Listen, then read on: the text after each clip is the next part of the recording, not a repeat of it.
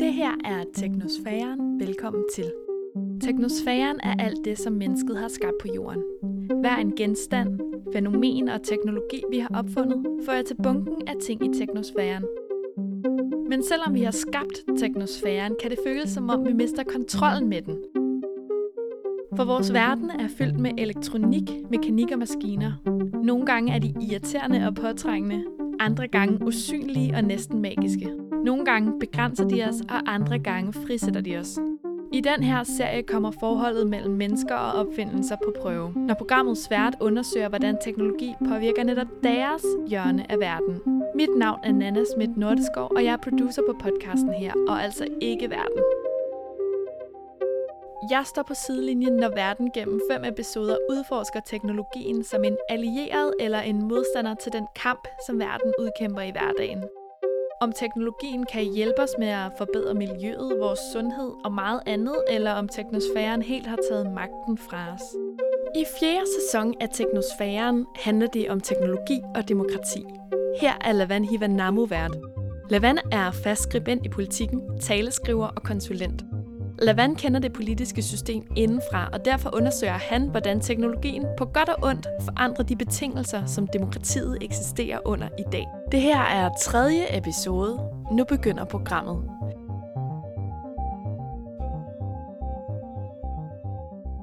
Nå, Nana. Så skal vi til at øh, i gang med tredje episode. Det skal vi nemlig.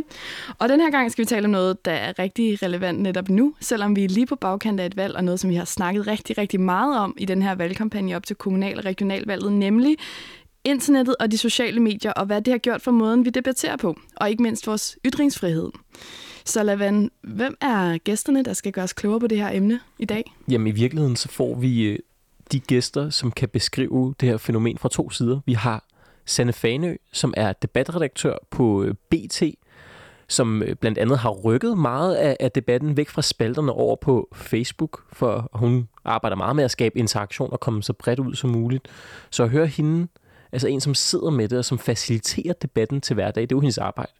Så har vi Tobias Bornakke, og han er øh, partner i, i noget, der hedder Analyse og Tal, og de er specialister i at kortlægge hadfulde ytringer online, og hvad for nogle konsekvenser det har. Jeg forestiller mig sådan en som Sanne, der ligesom både altså sidder derude og også gør sig selv til ansigt for den her debat. Hun må få sindssygt mange grimme kommentarer, men hvad med dig, Lavand? Du er jo også et ansigt i den offentlige debat. Modtager du også grimme kommentarer?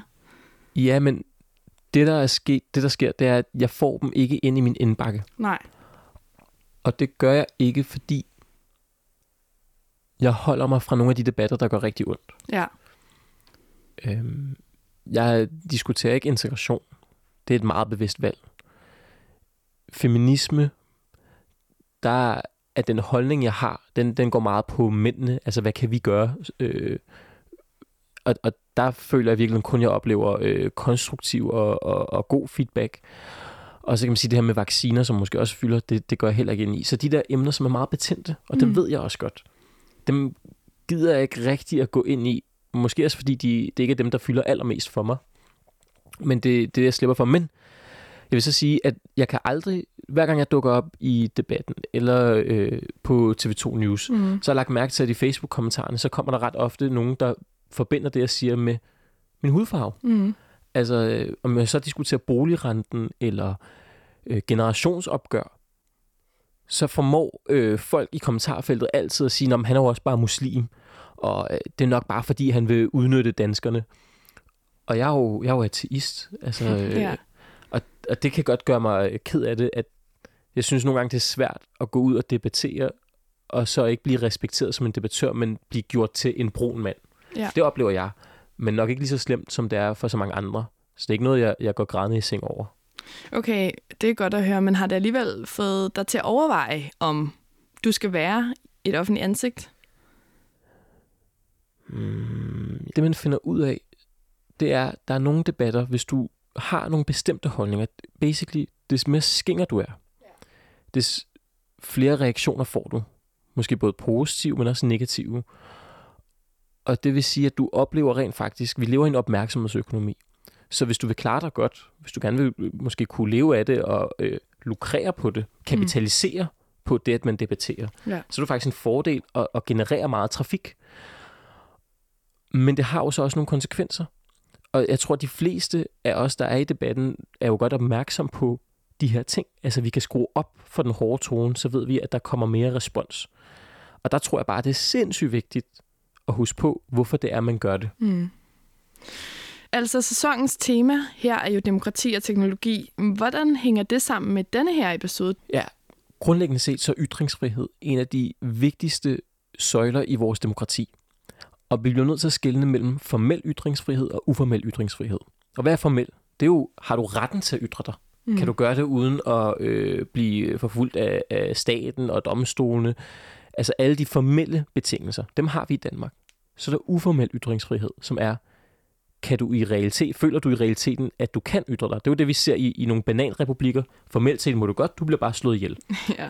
Det er jo ikke der, vi er i Danmark. Nej. Men når mennesker begynder at begrænse sig selv, fordi der er en hård tone, hvad betyder det så? Jamen det betyder, at dem, der er tilbage i debatten, det er dem, der kan holde det ud. Som godt kan tåle at blive svinet til og modtage hadfulde beskeder og blive eksponeret på en meget negativ måde. Og så betyder det jo også, at der er visse emner, hvor folk ikke tør gå ind. Det skal vi blandt andet høre om lidt. Og det har jo en konsekvens for vores demokrati. Hvilken rolle spiller teknologi i at fremme den her negative udvikling, eller hvad man kan sige? Jamen, forskellen er jo, at for 50 år siden, så kom folk bare ikke til ord. Nej. I dag, der kan alle komme til ord. Det, at du har den teknologi, det betyder også, at barrieren mellem dem, som stiller sig frem, og dem, der ser en, den er brudt ned på mange måder. Det betyder, at masserne sådan set kan organisere sig og, og lave nogle målrettede angreb mod enkelte personer. Og det, jo, det bruger man jo teknologien til. Mit navn er Lavan Hiwanamu, og jeg er skribent, taleskriver og statskundskaber.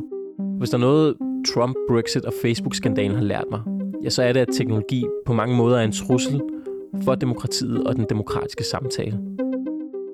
Og fra min stol, så kan det engang imellem føles som om, at den demokratiske samtale slet ikke findes på de sociale medier, eller i den i hvert fald har meget trænge kår. Så hvad er konsekvenserne egentlig af, at vi har fået sociale medier, hvor en stor del af den offentlige samtale er rykket over, og hvor en stor del af den offentlige samtale lige pludselig består af hadefuld råben af hinanden? Hvem trækker sig fra debatten? Hvem er tilbage? Og hvad for et indhold er det så, vi ender med at diskutere, når det foregår på så hadefuldt et fundament? Det undersøger jeg i den her episode af Teknosfæren.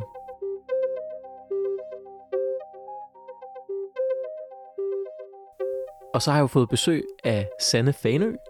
Du er debatredaktør på BT. Velkommen til. Tak skal du have.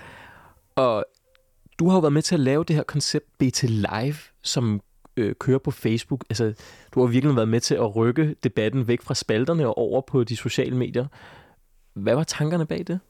Tankerne var, at vi føler, vi føler lidt, at tiden er løbet fra at have debat øh, i spalter i, avi, i printaviser. Mm. Øh, fordi det er en envejskommunikation, og de fleste menige mennesker kommer ikke til ord der. Det er typisk, øh, det ved du selv, du skriver vist nok, så vidt jeg husker, i politikken. Ja. Det er typisk øh, trænede debattører, ungdomspolitikere, politikere, organisationsfolk osv., men, øh, men de almindelige læsere føler jeg ikke nødvendigvis, de er specielt meget i øjenhøjde med mm. det, der stod i de der tidligere spalter. Ja, man kan sige, vi kender jo faktisk også hinanden, fordi ja. du inviterede mig ind en gang. Man kan sige, de gæster, du har inde, det er jo ikke almindelige gæster fra kommentarsporet, men det du gør, det er, at du, du hiver nogen Nogle gange er det. Er det det? Ja, ja. Har du gjort det? Jeg har i hvert fald haft, øh, på BT laver vi jo meget case-journalistik. Jeg har, jeg har sjældent taget en fra kommentarsporet, tror mm. jeg. Jo, indimellem. Men, men mange af vores artikler er jo faktisk almindelige mennesker, der kommer til ord. For eksempel om corona, vacciner, eller hvad det kan være. Så tager jeg nogle gange nogle af dem ind. Ja. Helt almindelige mennesker, der bare har en holdning. Ja. Eller har erfaringer med et eller andet. Og tag os lige ind i formatet, fordi så inviterer du en gæst ind, som måske har ment noget om et eller andet bestemt. Det kan være om feminisme. Øh, I mit tilfælde, så, det var, ja, det så var, var det faktisk ja. Ja, ja. om hvad, hvad, hvordan manderollen skulle ændre sig. Ja. Og så kommer man ind i, øh, i studiet, og så, så kører du på en halv time, og så bringer du kommentar kommentar op. Og... Altså, ja, det er, jo, det er jo live-tv på Facebook, og nogle gange også på BT.dk. Og det der konceptet, det er, at vi skal ikke bare øh, styre det, det skal ikke bare være envejskommunikation. Vi tager læsers spørgsmål. Vi tager rigtig mm. mange læsers spørgsmål ind øh, fra kommentarfeltet, som vi selvfølgelig vælger ud. Mm. Det er ikke alt, jeg læser op. Der kommer flere hundrede kommentarer på sådan en live-udsendelse. Og det er jo tit øh, helt almindelige mennesker, der sidder bag deres tastatur og har holdninger til alt Og hvad gør det ved debatten, som er anderledes end måske den måde, man havde debat på aviser på for, for 20 år siden? Jeg synes jo, det gør den mindre akademisk, og det gør den mere demokratisk, øh, og mere i øjenhøjde med, hvad, hvad vores læsere derude sidder og føler og tænker. Det er den positive side af det, mm. synes jeg, at øh, den kommer mere i øjenhøjde med vores læsere simpelthen. Mm. Og de, de, de får lov til at ytre sig, øh, ved, hvilket de normalt ikke føler, de kan få lov til i de gængse medier. Ja, men nogle gange, så ytrer de sig jo også på en måde, mm. som man ikke tillader i de gængse medier. Hvad for mm. nogle retningslinjer har du for dit kommentarspor? Ja, altså vi, øh, vi har jo øh, moderation selvfølgelig. Øhm, jeg vil så øh, gerne komme med en indrømmelse. Vi øh, gik jo over til robotmoderation for var det et halvt års tid siden. Noget, der hedder EcoBox. Okay. Hvor før havde vi rigtige mennesker, der sad og kiggede alle kommentarfelter igennem. Hvor mange mennesker var der ansat uh, til det? Vi havde en masse studenter med hjælp, og der var i hvert fald en altså jeg kan ikke huske, hvor mange ja, der var, men der var altid en på vagt. Ja. Næsten, næsten øh, ikke helt døgnet, men i hvert fald morgen, middag og aften. Mm. Og så er vi gået over til et robotprogram, der gør det, hvor vi har indtastet en masse forskellige ord, og der skal den så slette eller blokere folk, hvis de skriver racistiske ord, ja. eller øh, sexistiske, eller... Ja, men, men, men proble- jeg vil godt øh, sige, at problemet med det er jo selvfølgelig, at du sagtens kan skrive sætninger, som kan være racistiske, uden at bruge P- eller N-ordet, for eksempel. Ja. Så der er selvfølgelig nogle faldgrupper ved det. Så vi sidder jo hele tiden og kigger på, om den her robot sletter de rigtige ja. kommentarer. Og så sidder vi og fodrer den med mm. nye ord hele tiden. Og så gør du faktisk også noget, som jeg synes er ret fedt og ret særligt for en debatredaktør. Du, du kan jo godt finde på at gå i rette med dine læser. Ja. Altså, så står du live, læser en kommentar op, og så kan du godt finde på at give dem en lille reprimande ja. tilbage. Ja. Hvorfor i alverden gør du det?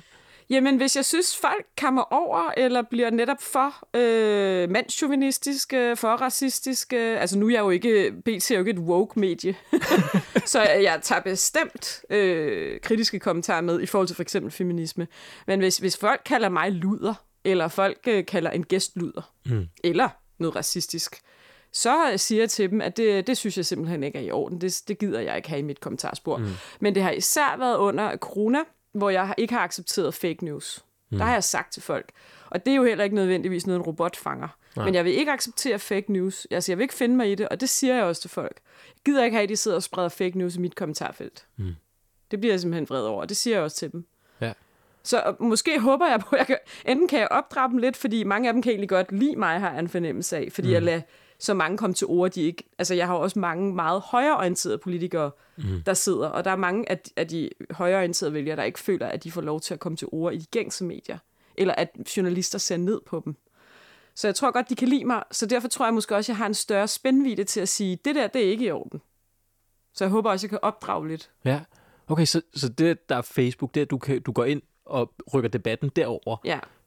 Det siger du, det gør faktisk, at du har en mulighed for at øh, måske ikke opdrage, men rent faktisk at gå i debat med nogle mennesker, som ikke har kunne føle sig hørt før i tiden. Altså ja. det er faktisk et demokratisk plus det for dig. Det føler jeg. Det ja. føler jeg. Jeg føler, at der er mange, øh, der sidder derude, det kan du også se til, når der er folketingsvalg, som stemmer på det gule Danmark for eksempel, fordi mm. de lige pludselig føler, at de sidder i nogle mindre byer, og der er ingen nogen politikere, der hører dem. Altså, eller andre øh, eksempler, øh, corona, altså der er også en stor gruppe, der føler sig meget frustreret. De kan jo så komme til ord hos mig, men det er jo ikke det samme som, at jeg accepterer hvad som helst. Nej. Men nu er der jo også det her med, vi har jo set det med, med de her øh, Facebook-leaks. Altså en, en tidligere medarbejder, der går ud og lægger dokumenter og viser, at mm. Facebooks forretningsmodel reelt set baserer sig på, at folk bliver polariseret, at ja. debatten er hård. Ja. Et eller andet sted, når du rykker debatten væk fra dine spalter, hvor det er dig, der kontrollerer en til en, mm. hvad det er, der bliver kommunikeret ud, mm. og rykker den over på Facebook, rykker du så ikke debatten over på algoritmens principper og på en forretningsmodel, der baserer sig på konflikt og had, og på at øh, ikke at folk rent faktisk har en super tone, men at de rent faktisk farer i flinten på hinanden. Jo, altså jeg vil så sige, det gør aviserne jo også med deres debatindlæg. Altså dem, dem lægger de jo også på Facebook og laver overs, vilde overskrifter på dem. Det tror jeg faktisk selv, du har oplevet med nogle af dine debatindlæg. Ja. Så det er jo ikke fordi, at bare fordi jeg sender live tv, så, så er jeg den eneste, der gør det. Det tror jeg, alle aviser gør. Jo, du har en pointe. Jeg er faktisk meget kritisk over for Facebook, øh, og jeg, samtidig med, at jeg gerne vil indrømme, at jeg spekulerer i det, fordi jeg godt vil have så mange reaktioner på mine ting som muligt, og komme så bredt ud som muligt, så er jeg også dagligt frustreret over, at jeg lægger min faglighed i hænderne på nogen, hvor jeg ikke kan styre det. Og det er jo noget, alle vi medier slås rigtig meget med, at, øh, fordi lige pludselig kan de ændre algoritmerne, og de giver ikke os besked, og så skal vi lige pludselig indrette os på en helt anden måde, og så kan vi miste en masse læser på det. Det er faktisk også derfor, nu ved jeg godt, at jeg sidder og sender på Facebook, men vi prøver jo faktisk på BT at gøre os så mindre og mindre afhængige af Facebook. Og vi har også planer om på et Hvordan gør I det? Ja, at det gør vi, øh, fordi, åh, det er svært at forklare, men vi forsøger at få så meget direkte trafik ind på vores site som muligt. Før havde vi, var vi rigtig afhængige af at få, nu snakker jeg ikke mit format, nu ja. snakker jeg artikler. Ja. Før var vi meget afhængige af at få trafik igennem Facebook, men vi har øh, gjort mere og mere for at få dem direkte ind på vores site, så vi netop ikke får dem igennem Facebook. Fordi vi gider ikke være så afhængige af Facebook. Vi vil ja. faktisk gerne, og så på et tidspunkt vil vi også gerne flytte mit format over på vores egne platforme. Øhm, okay, så det... Forhåbentlig. Men op på det her. Nu har vi jo ja. snakket om, hvordan de tjener penge på at tone ret hård. Ja. Og lad os rykke over i, hvordan det egentlig er at blive svinet til og, og møde modstand. Det har jeg jo også selv gjort. Jeg er jo også selv debattør. Mm. Kender jo godt det der med, det er jo sådan, at øh, hvis jeg er i debatten og snakker om boligrenten, mm. så, øh, og når det kommer op på øh, Deadlines øh, Facebook-side, pæne deadline, så står folk jo og siger, at det er jo bare muslimen der, der vil have flere penge til sig selv. Altså, Vanvittigt. Det er jo helt sindssygt. Og øh, ja. personligt, jeg, jeg, bliver, øh, jeg bliver faktisk ret ked af det, når jeg ja. læser Så jeg er ja, bare... du kan ikke stå i egen ret og argumentere for noget, der intet har, har at gøre med, at, jeg, nu ved jeg ikke engang, om du er muslim. Det er sådan set også ikke. irrelevant. Jeg er ateist. Det er også, men det er jo altså... også irrelevant. Du kan ikke stå som almindelig debattør og, og, og debattere et helt almindeligt mm. emne, uden at, altså med mig er det jo noget med mit, mit køn tit, ja. ikke? Altså, det er utroligt, ikke? Det er ret Vildt. sindssygt. Men jeg kan huske, jeg sagde det jo faktisk også til dig, inden vi gik ind, fordi det som... Jeg har jo sagt altid, at jeg gider ikke, øh, og det siger jeg også, da jeg skulle blive fast i politikken, mm. jeg mhm. gider ikke at være sprogende debattør. Det sagde, ja, det sagde du også til mig, kan Fordi der er så mange øh, med baggrund, som diskuterer det. Jeg synes måske, det er vigtigt, at der er nogen med baggrund, som også diskuterer alle andre emner, mm. for at vise, at man er en del af samfundet. Mm. Men det gør jeg også meget ud af at sige til journalister. Så jeg kan huske, jeg sagde til dig, ja, hvis jeg der spurgte selv, er der et eller andet? Ja, du lige vil sige, inden vi går på, og så sagde du ja, lige præcis det der. Du vil ikke blive opfattet som den brune debat. Nu snakker vi så heller ikke om det overhovedet. Nej, men vi snakkede trods alt om, om, øh, om mandens rolle. Ja. Og der er, jo, der er jo noget der, man kunne snakke om i forhold til, øh, hvad for nogle kønsroller er det, øh, med den kulturelle baggrund, jeg har. Mm. Øh, altså, der ved jeg i hvert fald, at jeg, nu kigger jeg brugerne igennem, altså kommentarerne, og der, der var der noget der. Men det, okay. det valgte du så ikke at bringe frem, hvilket jeg var ret glad for. Men det var også det var, det var blandt andet, fordi du sagde det der, men det var også fordi, at jeg synes, at det var det er irrelevant. Ja. Nå. Men det er det. Nå, men vi skal ja. tilbage. Fordi vi talte jo sammen tidligere, og der ja. fortalte du mig, at du simpelthen har været i kontakt med PT efter nogle meget hadefulde beskeder, du har fået. Vil du ikke fortælle jo. os, hvad der er, der er sket? Jo, altså det er, jeg kan mærke her under corona, der er debatten på de sociale medier øh, kammet i mine øjne fuldstændig over. Øh, jeg har aldrig op, altså nu har jeg jo været debatredaktør en del år, men jeg har også været i den her branche i mange år, og jeg har diskuteret udlændingepolitik, jeg har diskuteret feminisme, nogle emner som øh, veganisme, nogle emner som får, for folks virkelig følelser af kog. Jeg har aldrig nogensinde haft noget, der var så betændt som vaccinedebatten. Jamen, altså, jeg kan godt forklare, hvad der skete. Der sker det, at de laver et koordineret troldeangreb mm. øh, mod en række journalister, ikke kun mig på en række redaktioner. Fordi de er vrede over, at der er nogle vaccinemodstandere i Australien, som på grund af en meget hård lockdown øh, og, og lidt hårdhændet øh, opførsel fra politiets side, føler de, de bliver undertrykt, de her vaccinemodstandere ja. i Danmark. Og de laver så sådan en koordineret troldeangreb, hvor de sender sådan 12 mails på en time til flere hundrede journalister. Og det er simpelthen, de vil stille os for en Nürnberg-domstol. Det ved vi jo godt alle sammen, øh, hvad refererer til. Altså det er jo, det er jo fordi de vil have os henrettet. Ja. Øh, de vil Øhm, Jamen altså, de, de siger også noget med, hvad der sker. Jamen, så det handler meget om, at de drager en parallel til 2. verdenskrig, ja. og hvad der skete med nazisterne efter I 2. verdenskrig. Vi er landsforrædere, vi skal henrettes, og vi skal stilles for en domstol, når alt det her coronagag er blevet ja. afsløret.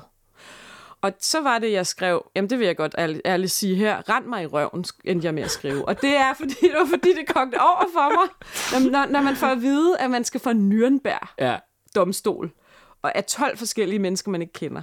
Det kogte over for mig. Jeg vil gerne indrømme, at jeg, måske burde jeg tale pænere, og alligevel har jeg det sådan lidt... Nej, jeg forstår dig godt. Jeg, jeg, jeg bliver vred. Jeg synes ikke, du skal tale pænere. Okay, godt.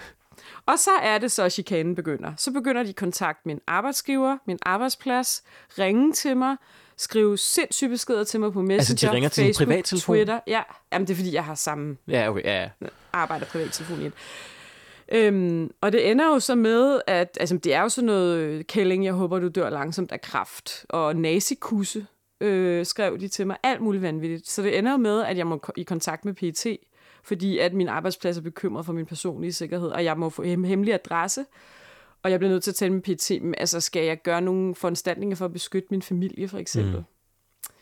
Mm. Øhm, og så gav PT mig så nogle forskellige råd, som jeg helst ikke vil sige her, fordi det... Det forstår jeg Ja. også godt. Men øh, ja, så det, øh, det synes jeg er vildt. Især fordi jeg netop synes, at jeg er en af de steder, hvor jeg har også haft vac- vaccinemodstandere inden. Jeg Ja. respekterer sådan set din del af debatten. Men hvad har det gjort ved din lyst til rent faktisk at engagere dig i debatten? Jamen, jeg gider ikke længere at skrive noget om vacciner på Facebook. Altså, det kan godt være, at jeg gør det igen på et tidspunkt, fordi som jeg også skrev øh, på Facebook, da det var, det hele kørte, de, de, jeg sagde, I, I får mig ikke ned med nakken. Ja. Altså, det er ikke sådan, at jeg øh, vil, vil, vil stoppe nogensinde med at diskutere mm. det igen, men jeg har da lige taget en pause, Ja, fordi det forstår jeg jeg heller ikke bruge al min energi på at få at vide, at jeg er en nazikusse døgnet rundt Men- af fremmede mennesker med mærkelige profiler. Det forstår jeg godt. Men, Så jeg har da taget en pause. ja, men det var også et eller andet sted en begrænsning af Ja, ytringsfriheden. det er selvcensur. Det er jo selvcensur. det, er jo, det er jo basically det, det er. Og man kan sige, at demokrati, hvad er ytringsfriheden værd, hvis ikke man tør ytre sig? Der er, altså det er meget sjovt, fordi nu har vi snakket så meget om selvcensur i forbindelse med Mohammed-tegninger i så mange år.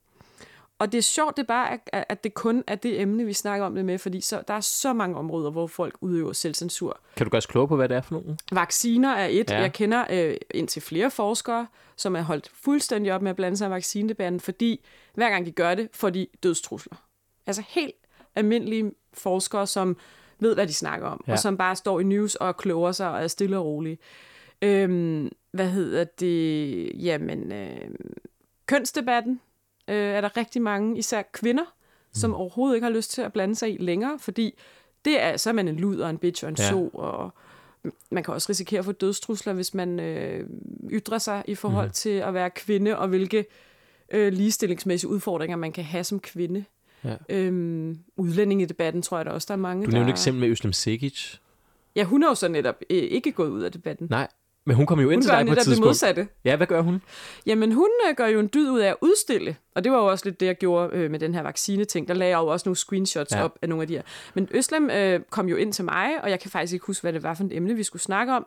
Men øh, så sagde hun til mig, inden vi gik på, at jeg, net, at jeg godt måtte læse de allermest ekstreme ting op, fordi hun godt netop vil fortælle og vise folk og udstille, hvad det er, hun oplever som brun debattør. Ja. Øh, så der læste vi med vilje racistiske øh, der kommer altid racistiske Ja. bemærkninger til hende, når hun er inde.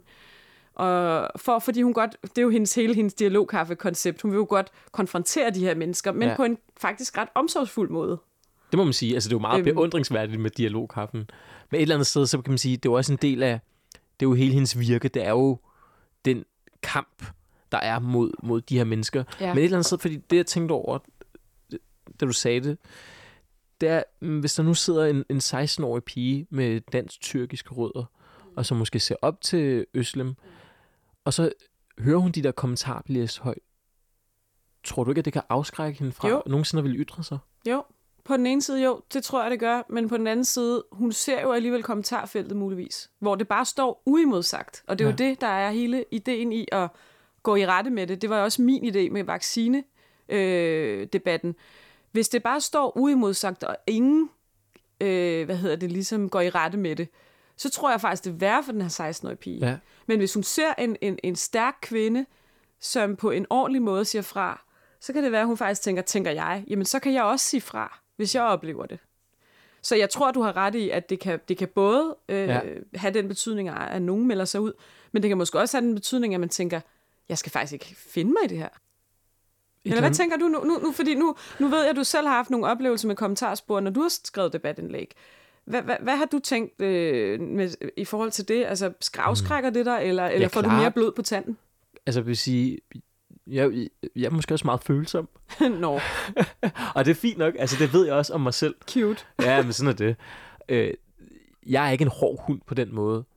Og jeg, uanset, jeg kan godt rationalisere sådan, ah, det er bare nogle dumme mennesker, men jeg bliver ked af det. Altså, det går okay. på, at der er, Men du kan stå i debatten hos Clement og være en mega hård hund over for alle mulige Det er noget andet. profilerede vi politikere. snakker om politik der. Ja, Altså, jeg, jeg har ikke noget imod at, at pege på en folketingspolitiker og sige, det er ikke godt nok. Fordi det er indhold.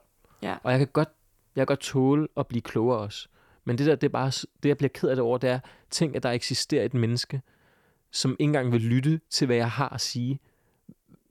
Hvad sker der egentlig, hvis der kommer flere af den slags mennesker? Hvis ja. Den udvikling fortsætter?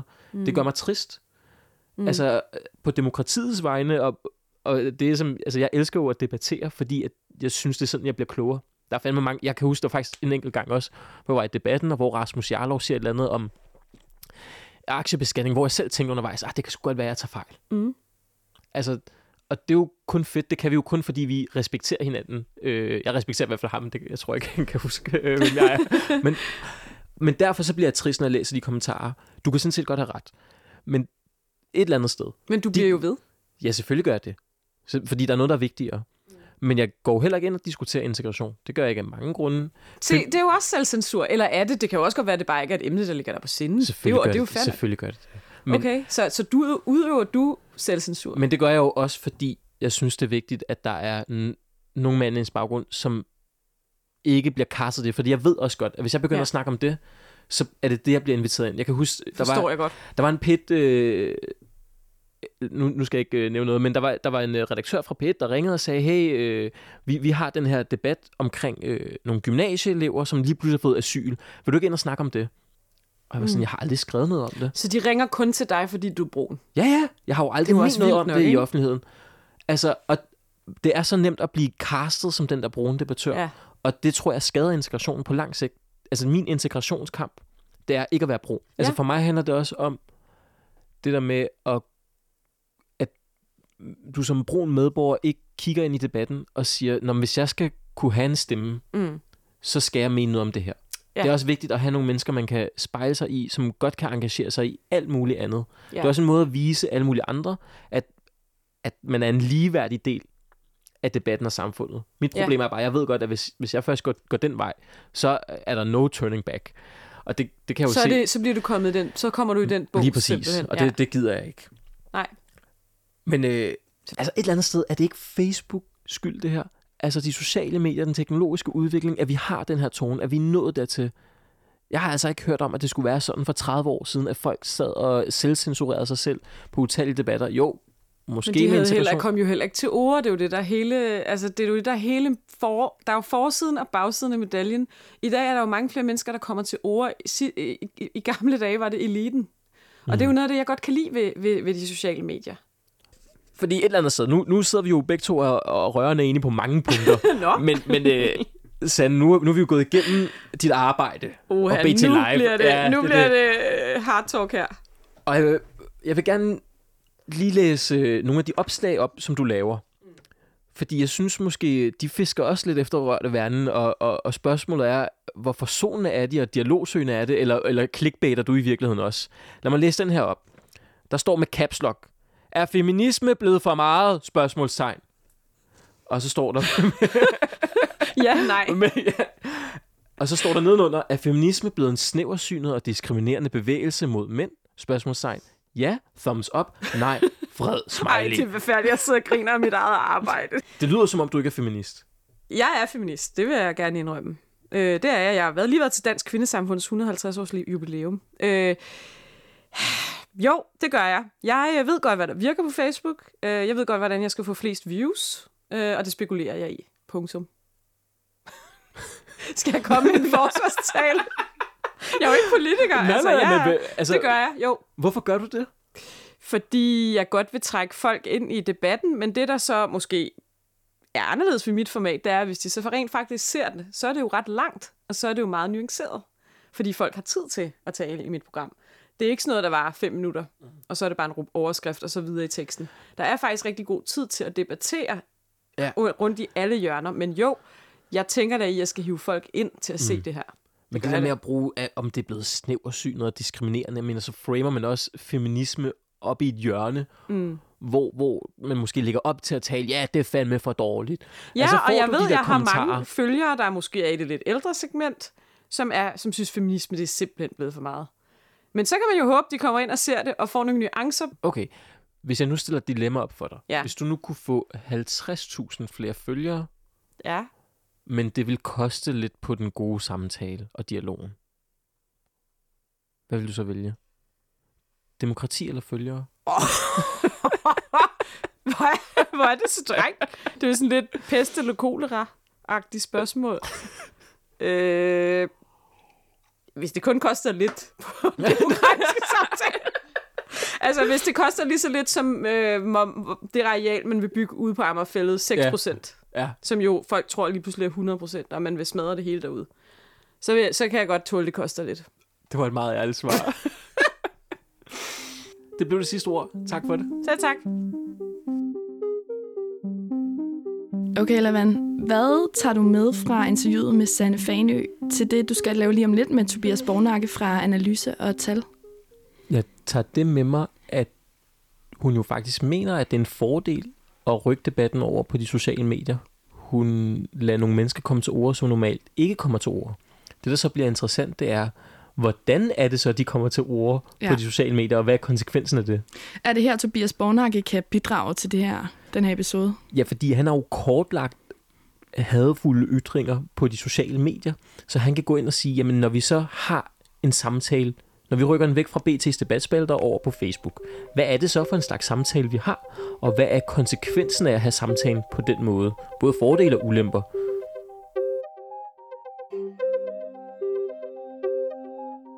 Og velkommen til dig, Tobias Bornange. Du er jo partner i analyse og tal, og så har du været med til at lave den rapport, som har navnet Angreb i den offentlige debat på Facebook. Og den beskæftiger sig med omfanget af halvfulde øh, ytringer på nettet. Vil du ikke fortælle, hvad, hvad er det for et stykke arbejde, I har lavet der? Ja, man kan sige, at vi har været så heldige, at uh, Trykfonden var interesseret i at lave en stor kortlægning af, af det, vi kalder lidt populært uh, det digitale medborgerhus.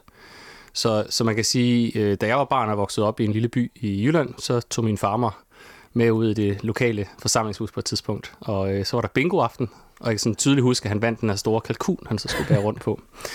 Ja, det så virkelig akavet ud. Men, men der skete også noget andet i det der forsamlingshus, udover vi vandt kalkunen. Så skete der det, at øh, vi, vi snakkede politik, og jeg kan sådan tydeligt huske som barn, at der var en masse mennesker, der, der ikke lignede nogen af dem, jeg normalt omgås.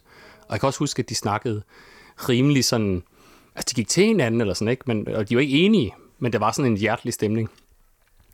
Og man kan sige, at de forsamlingshuse er jo øh, på mange måder forsvundet, i hvert fald de her møder, som der eksisterede engang. Øh, men vores tese er så, fordi vi har arbejdet med sociale medier igennem snart et årti, at, øh, at meget af den dialog og, og den politiske debat, i stedet for at flyttet over øh, på de sociale medier, i særdeleshed Facebook. Så projektet her handler i virkeligheden om at prøve at sige, kan vi kigge ind i de her digitale medborgerhuse og, øh, og hvordan trives det her digitale medborgerhus? Kan vi tage temperaturen på, øh, hvordan vi taler til hinanden? Mm-hmm. Øh, ja. Og hvis vi lad os starte med konklusionen. Hvad nåede I frem til? Jamen konklusionen, øh, vi har en meget konkret konklusion, at øh, cirka hver 20. kommentar øh, på de her åbne sider øh, af politikersider og mediesider, de er hadfulde, eller øh, verbale angreb, som vi kalder det. Og det kan jo umiddelbart lyde lidt, men øh, hvis man prøver at tænke lidt over, at hver 20. Øh, samtale, eller hver 20. sætning i vores samtale her, ja. er en eller anden, der ytrer, øh, knæp din mor, eller jeg skubber dig havet, så, øh, så, så bliver 5% jo faktisk, eller 20%, øh, hver 20. kommentar faktisk et relativt højt tal. Ja, man kan jo tænke over, hvor tit er det, man selv oplever, at der er et menneske, som man har en debat med, siger, din fucking øh, nazi-luder, eller hvad fanden det er, man kalder hinanden. Præcis. Og på, og på den måde, altså, så, så det er jo altid individuelt, hvordan vi ser på det vi kan, vi kan konstatere, at, at det virker så meget, når man tænker over de 20, og specielt fordi, at der er nogle ting ved Facebooks algoritmer, der også gør, at de her ting kommer meget bredt ud og mm. bliver set rigtig meget. Så, så vores billede er lidt på den, at udover at vi har en eller anden person siddende over i hjørnet øh, i de her forsamlingshus, der råber, knæp din mor hele tiden, så har vi også valgt at give ham en øh, megafon, eller Facebook har valgt at give ham en megafon. Og, og det betyder bare, at det er jo skadeligt for samtalen. Og det har vi også øh, de sidste år, altså det stemmer fint overens med, at de her mange undersøgelser, der har været af danskernes lyst til at deltage øh, i politisk debat online. Og der kan man simpelthen se, at det systematisk er faldet, hver gang undersøgelser er blevet gentaget, og vi er nu nede på, at øh, to ud af tre danskere faktisk ikke har lyst til at deltage. Fint nok. Godt nok. Nu hører vi jo tit det her med AI og kunstig intelligens, men prøv lige at tage os ned sådan i detaljen. Hvordan er det egentlig, det fungerer? Ja, altså, øh, jeg ved ikke, om du har, øh, har børn endnu, men øh, hvis du har prøvet at være med til at, at få et barn til at lære øh, at spise, så, så synes jeg egentlig, at det er en meget rammende oplevelse. Det er dybt frustrerende, men også utrolig dejligt, når det lykkes. Øhm, så, så det vi starter med, det er at, at prøve at lave, først bliver vi enige om, hvad er det overhovedet, vi kigger efter. Det kan være anerkendelse, men det kan også være had, og så, så kigger man på, hvordan definerer man had. Jamen, had er det, at du stigmatiserende, stereotypiserende, nedsættende omtaler andre mennesker, øh, og du går efter deres race eller køn. Men når, når du er enig om, hvordan du vil indkramse had, så, øh, så får du nogle, øh, nogle øh, studenter til at sidde og kigge en masse kommentarer igennem. Øh, 70.000 kommentarer har vi gennemgået til den her øvelse. Og de bliver simpelthen spurgt, præsenteret for kommentarer hentet fra Facebook, så bliver de spurgt igen og igen, at det her had, er det ikke had. Og de har sådan en stor manual, de så kan slå op i, og man, man hjælper dem undervejs. Og, øh, og så øh, giver man, øh, så tager man algoritmen, øh, og så lærer man den først noget dansk, ved hjælp af sådan nogle pakker, der ligger derude, så den kan snakke dansk. Lidt ligesom øh, The Matrix, hvor man plukker ind, og så ja. lærer han kampsport, hvis du kan huske den film. Når den har lært dansk, så lærer man den så had. Og, og her kommer analogien ind til det at lære et barn at spise, fordi det første et barn gør, når de skal spise, det er jo at fyre maden op på væggen. Det tror jeg, vi alle sammen har prøvet, eller smøre det ud i ansigtet. Og det er lidt samme oplevelse første gang, man træner den. Det fungerer, men rigtig dårligt. Så, så blandt andet, øh, så øh, den side, der kom ud som den mest hadfulde, øh, da vi lavede første version, det var øh, danske Webergrill-fans. Altså folk, der har en Webergrill derhjemme. Okay. Og det er jo fordi, de både slagter, stikker, spider, steger, øh, griller, øh, alt muligt. Og, og på den måde, så fik algoritmen ligesom forvirret og begyndt.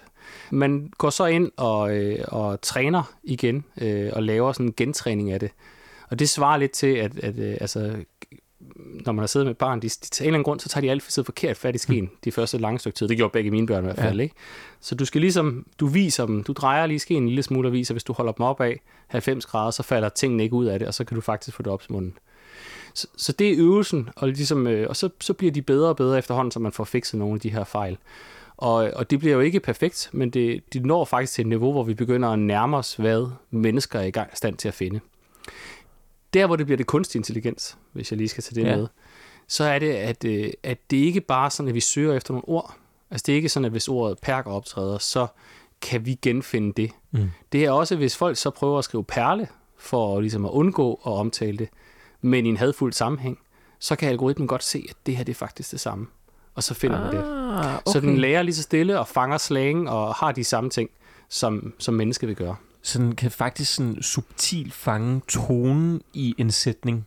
Det, ja, og den kan også fange, hvis du for eksempel skriver, øh, det er jeg meget enig i, og så indsætter en øh, bræksmejde, øh, fordi du i virkeligheden ikke er enig. Altså, så, så, så mange af de her ting, mennesker også kan, ikke? minder i virkeligheden om, og, og det er der, hvor den kunstige intelligens, ikke? så når du har lært et barn at spise med gaflen, mm. så vil du opleve, at barnet på et tidspunkt tager skeen og finder ud af det selv.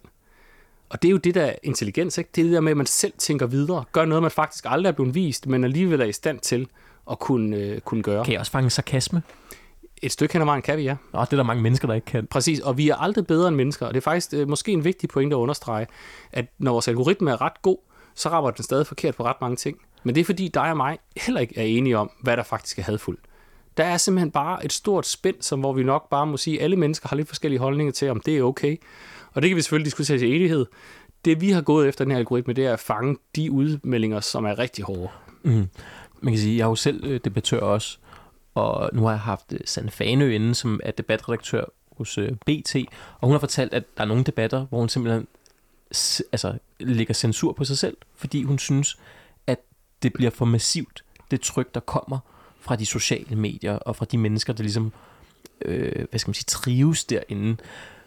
Men en ting er at konstatere, at vi lægger bånd på os selv, men er det her noget, der er eskaleret hen over årene? Altså, har der ikke altid været øh, mennesker i det her land, som er vrede? Altså, der var måske høtyve for 200 år siden og fakler, og i dag så er der nogen, der, der sidder på Facebook med en megafon. Altså, var det, var det ikke værre før i tiden? Øhm, altså, vi finder i hvert fald, at det er måske lidt konstant i virkeligheden, mængden havde. Så det er ikke, fordi vi tror, at der kommer mere af det. Men vi bliver meget mere eksponeret. Og en lidt sjov anekdote, vi oplevede med det her, det var, at vi udkom, blev vi kontaktet af tre nationale partier, øh, på hele det politiske spektrum, som var meget interesseret i at få os ud og, og ligesom øh, hjælpe dem med at fortælle om de her ting, og, og også interesseret i, hvordan de håndterede det. Mm. For de oplever simpelthen politikere, der i stigende grad siger, jeg vil ikke deltage. Så det kan være, at politikeren stadigvæk øh, skriver ting på Facebook, men de kommenterer ikke, eller mm. også så, øh, så melder de sig helt ud. Øh, der er Der er simpelthen politikere, der melder sig ud af debatten, af den offentlige samtale. Ja, det er der i høj grad. Og, og det, man kan sige, at den sidste løsning er jo at prøve at købe nogen til at, at overtage det, så de ikke behøver at gøre det. Men det er simpelthen, fordi det slider på dem, øh, at, at de kan mærke, at det kører dem ned og få alle de her negative kommentarer. Og, og det er jo i hvert fald meget sådan veletableret øh, psykologisk øh, sammenhæng, at hvis du hele tiden har nogen, der går og, og siger, knæp din mor, eller ja. sviner dig til hver gang, du skriver noget, jamen så, så, øh, så trækker du dig, og så bliver du drænet for energi. Godt nok. Nu har vi jo set, at en ting er, at det går ud over politikerne. Er der nogle andre øh, grupper i vores samfund, som, som det her går ud over? Ikke overraskende, så er der jo øh, næsten halvdelen af det had, vi kan måle, altså den, de angreb, som er rettet mod nogle bestemte grupper, der er rettet mod øh, ikke-etniske danskere. Øh, så, og det er og religion. Altså det, så, det, så det er ligesom mm. folk, der ikke der på en eller anden måde stikker lidt ud. Øhm, og så, øh, så har vi en meget stor mængde, der går mod øh, feminister og kvinder, øh, som ligesom har deres gruppe. Og så har vi faktisk også, og det var lidt overraskende for os, at se, at der er en væsentlig mængde af angreb på handicappede. Men jeg har jo læst mig til, altså Dansk Ungdomsfællesråd, de har jo øh, betalt opinion for at lave en undersøgelse af, hvad betyder tonen for unge. Og der når de jo frem til, at der er mange unge, som trækker sig fra debatten, fordi vi kan måske, mange af os kan genkende det her med, at det er vores øh, bedste forældre, der er på Facebook og, og har fået en megafon lige pludselig. Og mange unge trækker sig fra debatten på de sociale medier. Er det noget, I kan genkende? Ja, altså øh, det, det kan vi helt konkret, fordi vi har været ude og holde, altså vi har fået en enorm opmærksomhed på denne her øh, rapport, og jeg tror, vi har været i 50 unikke artikler og holdt et hav af foredrag i alle mulige sammenhænge. Og, øh, og vi spørger tit til, ligesom, er det noget, I selv kender? Og der, der er det meget, meget tydeligt, at de unge generationer øh, er, er, virkelig kender det, og de trækker sig. Altså, det er også en af grundene til, tror vi, at, at der er så stort et fald af, af unge mennesker på Facebook i dag. At de simpelthen kigger på de her debatter, ja. og så siger de, det, det har de slet ikke behov for. Er det ikke, er det, det ikke et problem? Vi ikke, øh, altså, ungdommen trækker sig fra, fra den offentlige samtale? Jo, det, det er et kæmpe problem, og, og jeg tror, at det her har også været vores budskab med den her rapport, at, at vi skal virkelig kigge på. Det er jo ikke fordi, det er sådan, at skaden her og nu øh, er, er sådan kæmpe stor, men, men øh, jeg tænker lidt på det ligesom rygning, at vi har gang i noget, der er ret skadeligt for vores demokrati, hvor vi ser rigtig mange mennesker, særligt kvinder og unge mennesker, der trækker sig. Vi ser politikere på den anden side, der ikke vil stille op, og ligesom tænker, så vil jeg hellere finde et job, hvor jeg ikke skal svines til hver dag. Og det er der i længden øh, ikke godt for vores demokrati. Men så fortæl os lige, fordi vi ved, at hvis du ryger i længden, så er der øh, øget sandsynlighed for at få kol, du kan få lungekræft. Hvad kan der ske, hvis det her fortsætter? Jeg tror da, at man skal kigge lidt over Atlanten øh, på USA, og så se nogle af de udviklinger, der har været der, hvor at, øh, på mange måder har de et enormt fragmenteret øh, mediebillede i dag, hvor folk er på alle mulige forskellige platforme, og hvor det kan være endnu, altså endnu mere aggressivt, end det er i Danmark i virkeligheden. Men hvad med medierne altså i dag? Lever de op til deres ansvar i forhold til at moderere den debat, der er på de sociale medier? Altså et juridisk ansvar tror jeg stadig er lidt uklart. Øh, jeg ved, at Institut for Menneskerettigheder er optaget af at placere det. Jeg ved ikke, om de har fundet ud af det endnu. Mm. Øh, men, men jeg tror, man kan i hvert fald diskutere, om, om man har et demokratisk ansvar for at sikre en ordentlig tone. Øh, et af, de, et af de diskussioner, der opstod efter vores rapport, det var, at Pia Kærsgaard og Senator Sadiq mødtes i Deadline og debatterede. De havde hver deres strategi, hvor Pia hun rydder rigtig meget ud i det øh, indhold, der er på hendes ja. platform, og de angreb, der er der, så lad Sikander det ligge, for ligesom at vise, hvor meget han bliver udsat for. Øhm, og der tror jeg, der helt sikkert, øh, vores oplevelse er, at Pias strategi nok er lidt mere øh, sund for demokratiet. Og det er blandt andet, fordi der, der er kommet nogle studier, der viser, at øh, nu mere vi ser had, desto mere øh, får vi også lyst til at have selv, eller går vi jo med på bølgen. Ikke? Mm. Så i forgårs udkom der et studie i Nature, hvor de viste, at nu længere diskussionerne var, desto mere vrede blev folk. øhm, og der tror jeg helt sikkert, at, at, at, at hvis man går ind og modererer, som piger gør, så er man også med til at sikre, at det næste samtale bliver mm. mindre aggressiv. Den teknologiske udvikling, den bliver ved med at bulle ud af. Altså, der opstår flere og flere sociale medier efterhånden. Vi kommer nok ikke udenom, at en stor del af den offentlige samtale er på de sociale medier hvis du, nu ved godt, forskere hader at kigge på krystalkuglen, men tror du, at vi på et tidspunkt når derhen, hvor det måske ikke bliver en ulempe? Jamen, jeg, jeg ved heller ikke helt, om jeg vil købe præmissen, at det er en ulempe. Altså, fordi man kan jo man kan godt, når jeg fortæller anekdotiske historier fra min barndom om, at en kalkun, så kan man jo godt tale det op som en, som en, en rigtig pæn historie i forhold til den tid, vi lever i nu. Men, men jeg tror også, vi skal huske, til gengæld var vi jo isoleret i de der små øh, fællesskaber, der var. Øh, og der var jo ikke noget forum, hvor man ligesom nationalt kunne mødes og diskutere og have de helt store debatter. Det er jo interessant, at vi ligesom på mange måder tænker jeg på Facebook og, og de, mange af de andre sociale medier som øh, det største demokratiske eksperiment, man nogensinde mm. har lavet. Altså ja. tænk at sætte så mange mennesker, det var jo den våde drøm for 100 år siden. Øhm, vores, vores kritik af det nu er sådan set ikke, at, at det er helt forfærdeligt. Det er mere, at, at udviklingen de sidste par år er gået en forkert vej, ja. og vi skal, vi skal begynde at tænke over det her som noget, der er øh, kerneinfrastruktur i vores demokrati, og noget, vi skal have en holdning til. Altså, politikerne skal have en holdning til at, at lovgive på området, og der skal stilles krav til, hvordan det bliver faciliteret fra Facebook. Og hvordan skal vi gøre det konkret? Hvad er det for nogle krav, vi skal stille? Hvad, hvad kunne du godt tænke dig, at øh, lovgiverne gjorde ved det? Jamen, der, der er flere ting. Altså, øh, der, hvor man kunne starte, var at øh, ligesom kræve, at de sociale medier også fortalte om problemernes størrelse.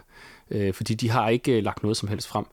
Og øh, Facebook, øh, vores kunstig intelligens til at måle de her ting med, er kodet efter den samme principper, som der er i Facebooks. Så mm. vi burde finde lige meget had, når Facebook kiggede, når vi kiggede. Ja. Men vi kan konstatere ud fra de her, den her lækage, der var fra Facebook, der hedder Facebook Files for nylig, at, øh, at vi finder øh, 1000 gange mere, end de finder af had. Og der kan man jo godt diskutere, sådan, jamen, hvor, hvor, hvor effektivt har de egentlig sat ind? Hvor meget har de egentlig gjort for det her? Formentlig har de gjort meget, meget lidt. Mm. De har formentlig gjort ret meget på engelsk og på de andre store sprog, men har ignoreret Danmark fuldstændig. Så jeg tror, et vigtigt skridt, det er simpelthen at prøve at stille nogle krav til gennemsigtigheden på det her område, så man kan begynde at belyse, at der overhovedet er et problem. Ja. Fordi ellers så kan Facebook, som de har gjort i mange år, gå ud og sige, at vi fjerner alt had, vi kan slet ikke uh, genkende de problemer, som, som folk rejser. Her til sidst, så vil jeg også lige høre øh, noget om den anerkendelsesalgoritme, øh, som I har lavet. Hvordan fungerer den, og hvad har I opdaget med den? Jo, så, så da vi mødtes med Trykfonden omkring og ligesom præsenterede det her projekt, om det kunne være spændende at kigge ind i vores forsamlingshus, øh, så, så sagde Trykfonden, som jeg synes var en enorm skarp observation, at, at øh, deres forskningschef derude, Anders Hede, at, at hvad med at prøve at kigge den anden vej? Fordi det er klart, når sådan nogen som os får lov til at kortlægge noget og få penge fra ministerier, så ender det jo ofte med at være de dårlige historier. Ikke? Der er mm. ikke noget ministerier, der hyrer nogle konsulenter eller forskere til at hjælpe dem med at kortlægge noget, der ikke er et problem. Men, men Trykfonden var interesseret i at prøve at sige, lad os også kigge på, hvad det er, der fungerer. Hvor er de der fællesskaber, hvor at demokratiet sprudler, og hvor folk møder hinanden? Øhm, så der har vi faktisk øh, lavet den første algoritme, tror vi, i verden. Vi har haft hjælp fra en masse sprogfolk på universiteterne til ligesom at finde ud af, hvad er anerkendelse overhovedet, og hvordan kan vi tale om, hvornår er man anerkendt over for hinanden, hvordan kan man få en algoritme eller en kunstig intelligens til at finde det i opslagene. Og, øh, og det er lykkedes, og, øh, og vi kan finde enorme sider, der sådan faktisk har nogle helt andre måder at debattere på. Øh, den historie, der kom bredest ud af fra, er nok Søren Gade, som toppede listen af politikere, fordi hans Facebook-side er ikke øh, en masse statement. Øh, hans øh, Facebook-side handler om at fortælle om de ting, han oplever i sit liv. Så han havde blandt andet et, et nyligt opslag øh, om, og, hvordan det var at blive, øh, at ens datter blev gift, og hvordan det var som far pludselig at være nummer to eller måske tre i ens datters liv. Ja. Øh, og det er bestemt politik, fordi mellem linjerne får han jo sagt en masse ting om, hvad et godt familieliv er, og hvordan vi bør indrette vores samfund. Så der er masser af politik i de ting, han gør. Men han skriver på en helt anden måde, og, og jeg tror, det var hen ved 80 procent, altså 4 ud af 5 kommentarer til hans opslag, når man ser hen over en toårig periode, er øh, anerkendelse. Folk, der skriver, tak fordi du delte Søren, jeg er selv blevet øh, jeg er selv far til en datter, der lige blev gift, og jeg kunne virkelig se det. Og, og den type af ytringer, det, det er jeg begyndt at følge Søren selv Nå. efterfølgende, og det er meget opmuntrende. Jamen, det vil jeg da også øh, selv begynde at gøre. Tobias, tusind tak, fordi du gjorde os klogere på, hvordan samtalen på de sociale medier er. Tak. Det var godt nok spændende. Jeg synes virkelig, at Tobias Bornakke var god til at forklare, hvordan sådan en algoritme fungerer. Det er tit øh, ret svært at forstå, og svært at forstå, hvordan man kan lave en algoritme på, på kommentarer på Facebook. Ja, og så var det også helt vildt spændende, fordi han går ind og undersøger Facebook. Han kigger dem efter i, i, i, i sømne. Og jeg kom til at tænke på, at Facebook i virkeligheden minder om tobaksindustrien i 40'erne og 50'erne. Det der med tobaksindustrien, der selv laver undersøgelser, der viser, det er faktisk godt at ryge, og det hele fungerer godt. Og i det øjeblik, at forskerne begynder at øh, reproducere, eller ikke øh, altså gentage deres forsøg, så finder man ud af, at det holder ikke. Det var også det, Tobias sagde. De finder tusind gange så mange hadfulde ytringer, ja. end Facebook selv. Så synes jeg også, det var enormt fint, hvordan både Sanne Fanø og der selv kom på banen med nogle af jeres sådan, personlige erfaringer med at stå frem i en offentlig debat, og de kommentarer, der, der kan ende med at regulere ens egen ytringsfrihed. Ja, det var i hvert fald, for mig at se, var det sindssygt spændende at snakke med en, som som virkelig har fingrene nede i debatten, og som tør. Sanne er jo sindssygt sej. Hun mm. går hun går øh, direkte i clinch med sine øh, læsere og tager de svære debatter. Så vi skal jo alle sammen være taknemmelige for, at der findes mennesker som Sanne, som går op imod øh, anti og taler dem imod og prøver at ændre deres holdning. Altså det skal hun have et kæmpe skulderklap for. Men vi så jo også, vi hørte fra hende, hvad konsekvenserne er. Det er altså, hun har fået hemmelig adresse, været i kontakt med PT, men hun har også lagt censur på sig selv. Det synes jeg er øh, enormt afskrækkende for at skulle gå ind i debatten, at høre sådan nogle historier, men det er bare så sindssygt vigtigt, at der er nogen, der gør det. Og derfor synes jeg også både, det er mega sejt, at både dig og Sanne er derude. Tak for det. hvad, øh, hvad blev du ellers mærke i, altså de her to interviews? Hvilke refleksioner har det sat i gang hos dig? I virkeligheden så er det lidt det samme, hver gang jeg møder nogen i den her podcast, der er, ah, måske er det ikke så slemt, som man egentlig går og tror. Altså, der er et håb. Tobias, der snakker om anerkendelsesalgoritmen, at de finder nogle fællesskaber, at de finder nogle politikere, hvor der er en munter tone, og hvor man faktisk godt kan debattere på en måde, der gavner. Eller Sande, der siger, jeg skaber en platform for nogle mennesker, der kan få luft for nogle frustrationer, de ikke har fået før. Så jeg tror, det jeg har fået ud af i dag, det er, at sociale medier, jeg tror, jeg er blevet bekræftet i, at det er en trussel, men at der også er et håb derude. Det her var tredje episode i fjerde sæson af Teknosfæren. Levan Hiva Namo er vært. I redaktionen sidder Anton Gade Nielsen, Martin Johansen og jeg selv. Jeg hedder Nana Schmidt Nordeskov.